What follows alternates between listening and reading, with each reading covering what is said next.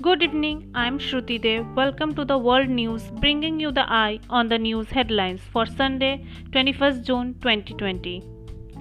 Nepal's FM radio stations broadcast propaganda to back claim on Lake.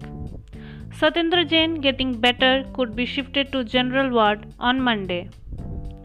India will have to change its China policy. General VP Malik on Galwan clash.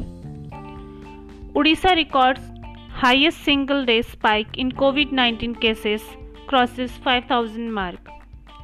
Asked for 1000 got 50. Telangana attacks center. COVID-19 cases cross 7k. Assam registers 9 COVID-19 deaths, 5388 cases. Sindh provincial government spokesperson tests positive for COVID-19. COVID hit Beijing sees 227 cases. Expert says outbreaks possible in other cities.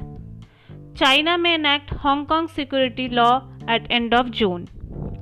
Afghanistan wicketkeeper Afsar Zazai involved in horrific car accident.